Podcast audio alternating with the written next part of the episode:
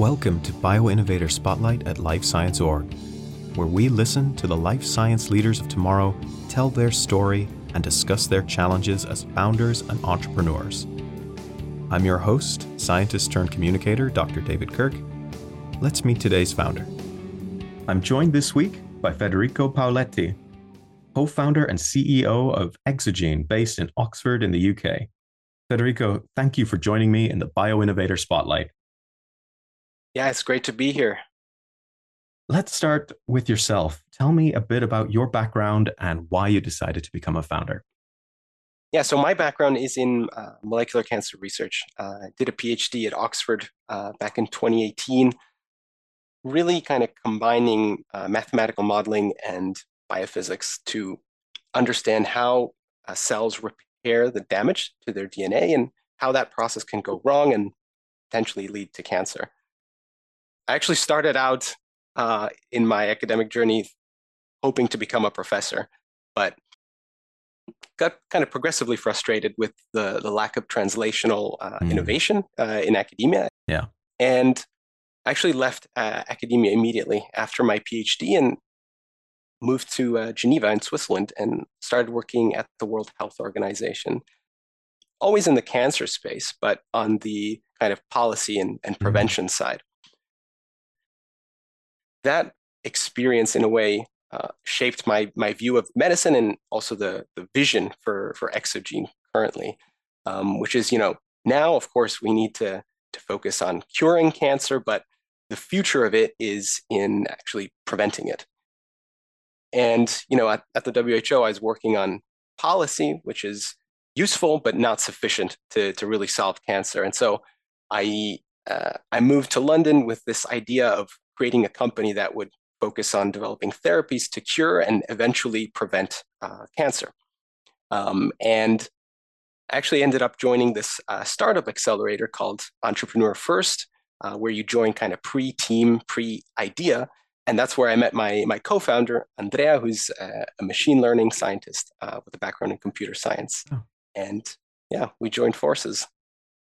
Wonderful. I, that sounds like um, sounds like a nice way of coming into it as well. You got to have a good look at the the, the world of cancer from different angles. Uh, tell me more about the field that you're focusing on and, and what you see as the major challenges. So broadly speaking, we are working in the field of immuno-oncology. We're developing cell therapies to tackle otherwise untreatable uh, solid cancers. The field of immuno-oncology has really been revolutionized, of course, since uh, 2011 since the the onset of uh, checkpoint inhibitors, which have been very, of course, uh, transformational in the treatment of some types of solid cancers, for example, uh, lung cancer. Um, then we, you know, in 2017, we had CAR T cell therapies that really delivered transformational clinical results for blood cancers, you know, very long lasting remissions.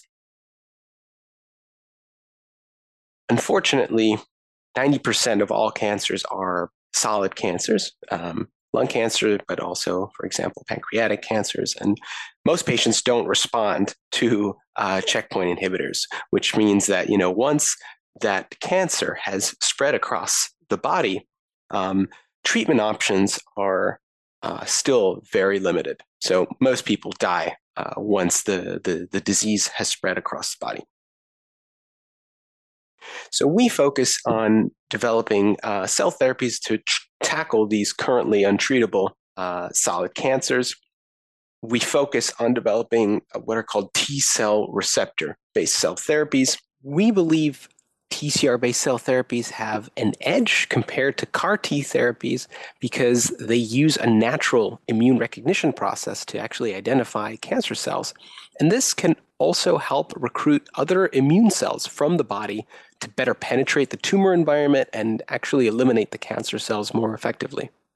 What we're doing is we're building uh, technology specifically to find rare uh, anti cancer uh, T cell receptors that are naturally produced by our own immune system and use these receptors to develop our own cell therapy uh, products. Ultimately, uh, for us, this is like a needle in a haystack problem, right? are billions of different uh, T cell receptors that our body naturally produces to um, fight off infections or even cancer cells, right? Um, but less than one in 100,000 of these receptors is actually anti cancer and has the ability to potentially be used as a therapeutic. Um, and so we are using a combination of uh, artificial intelligence and new high throughput techniques in the lab to mine the immune system for these uh, rare T cell receptors that would otherwise remain undetected using just conventional uh, low throughput lab approaches. Um, yeah, our focus is currently on tackling uh, advanced solid tumors. The vision for us is to ultimately develop cell therapies that could reverse immune aging and actually prevent chronic diseases such as cancer, but also other types of diseases like cardiovascular disease or even neurodegeneration you know, the aim for the future would uh, be to, you know, rather than killing cancer cells, which is what we want to do now, in the future, we would want to kill old immune cells that actually accumulate as we age. Um, these are known as uh, senescent T cells, um, which, you know, these cells, at least in mice, have been shown to increase the chances of uh, chronic cardiovascular disease and cognitive impairment. So hopefully, if we tackle these uh, old immune cells in the future, we would uh, be tackling the root cause of several uh, chronic diseases. Wow, fascinating. And uh, what is the big challenge for you then in building this, uh, building this up as a founder? I think one of the biggest challenges that um, I face, and of course, probably other founders face at the same time is this kind of uh, idea of optimizing for the short term versus optimizing for the long term. So I think it's always important to, optimize for the long term, right? So so what does that mean? Specifically as a founder, you know, one challenge is ensuring that like the milestones that we set for the future actually enable us to both uh, fundraise in the short term, but also uh, bring us closer to our sort of long term vision, right? And I think it's it's particularly important in this kind of uncertain financial climate to be pragmatic, but also align with your your vision and your and your values for the future. In our thought process, in my thought process, sometimes you know I can fall into this trap of you know potentially aiming for a short-term goal that does not bring us actually closer to the vision, simply because it might at first first sight seem like a low hanging fruit. And it's always good to step back um, in, in these moments and, and, and to think twice about those decisions.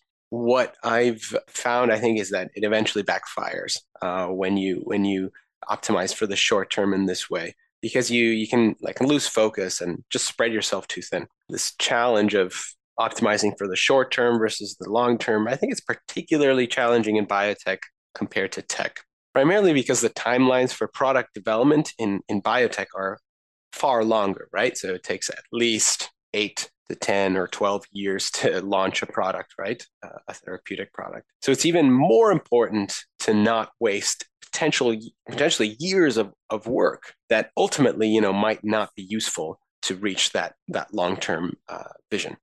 The last thing I want to ask you, Federico, is a recommendation of a book or a documentary that helped shape your thinking on your journey? Yeah, so on the book side, I would recommend Genentech by Sally Smith Hughes and uh, Lifespan by uh, David Sinclair. I don't think I can recommend a documentary, but I can recommend a TV series uh, called Silicon Valley. So, starting from Genentech, it's basically the story of the first biotechnology company. Um, so Genentech, you know, they were the first to recombinantly produce human proteins uh, in bacteria at scale, uh, all the way back in the late 70s. And I think the book is, it really highlights very well how the CEO and CSO defined their first kind of uh, startup milestones. Um, in such a way to both enable like fundraising but also align with the, the long-term vision of the company right and the, the example is like they started by producing uh, somatostatin uh, rather than going for insulin which was you know a very well defined um, protein and had a very well defined uh, market. Um, somatostatin was like this hormone that had no commercial market, but it was a useful proof of concept that enabled the company to both raise the round, the next uh, their next funding round, and also brought them closer to their vision of like producing medicines in, in bacteria.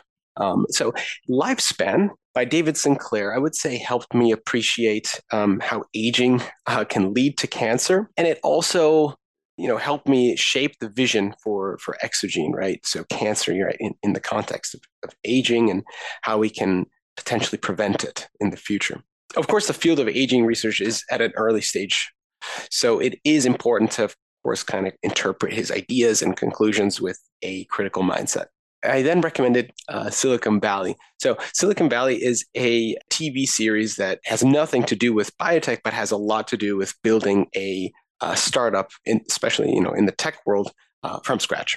I think there's a lot though in common with building a biotech company, um, and you know it really covers like the challenges of interacting with business partners and investors, and hiring a team, but also building and validating the technology. It is uh, very crude humor. It's essentially uh, satirical, and you know personally, I find it very very funny, but also very uh, useful because it's quite realistic. Um, so there's a lot of like learnings I think that you know founders, aspiring founders can can take from that TV show.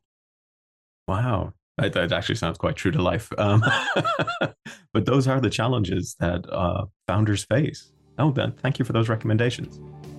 And thank you for joining me on BioInnovator Spotlight. Thanks, David. Great to be here. Are you a life science CEO in Europe?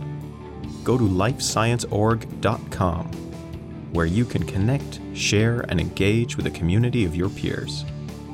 We have a platform just for early stage founders too. You can join there at nextgen.lifescienceorg.com.